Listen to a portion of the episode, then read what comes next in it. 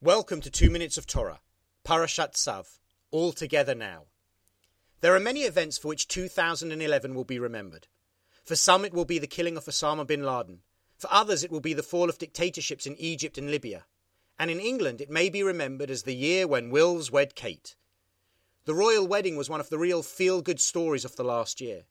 People seemed to be genuinely excited about the event and very happy for the young couple. In Britain, the day of the wedding was a national holiday, with businesses and schools closed so that everyone could be a part of the celebration. The government appeared to be saying that everyone should be able to share in a day of national pride and joy. In many ways, it was an attempt to make a statement about the unity of Britain through the symbol of the royal family. Different groups come together around different events. Although today, in our ever more fractious society, it is harder to find the events, institutions and people who can unite us all. For the Israelites in the wilderness, the priesthood appears to have had that function.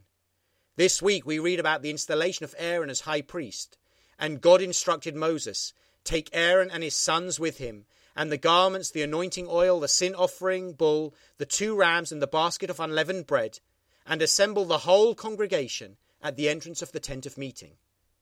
The installation of the high priest was to be a public affair for all of the community to see. The Hebrew emphasizes this as it reads, "Assemble kol ha'edah ha'kahal." Kol ha'edah means all of the congregation, containing a double emphasis, and then ha'kahal literally means the community. There is no uncertainty about whom should be present for the ceremony. Every single Israelite must be there. This is further emphasized in the next verse as it says, "V'tekahel ha'edah," assemble the congregation, using the same root words as before. We may wonder why everyone being present was so important.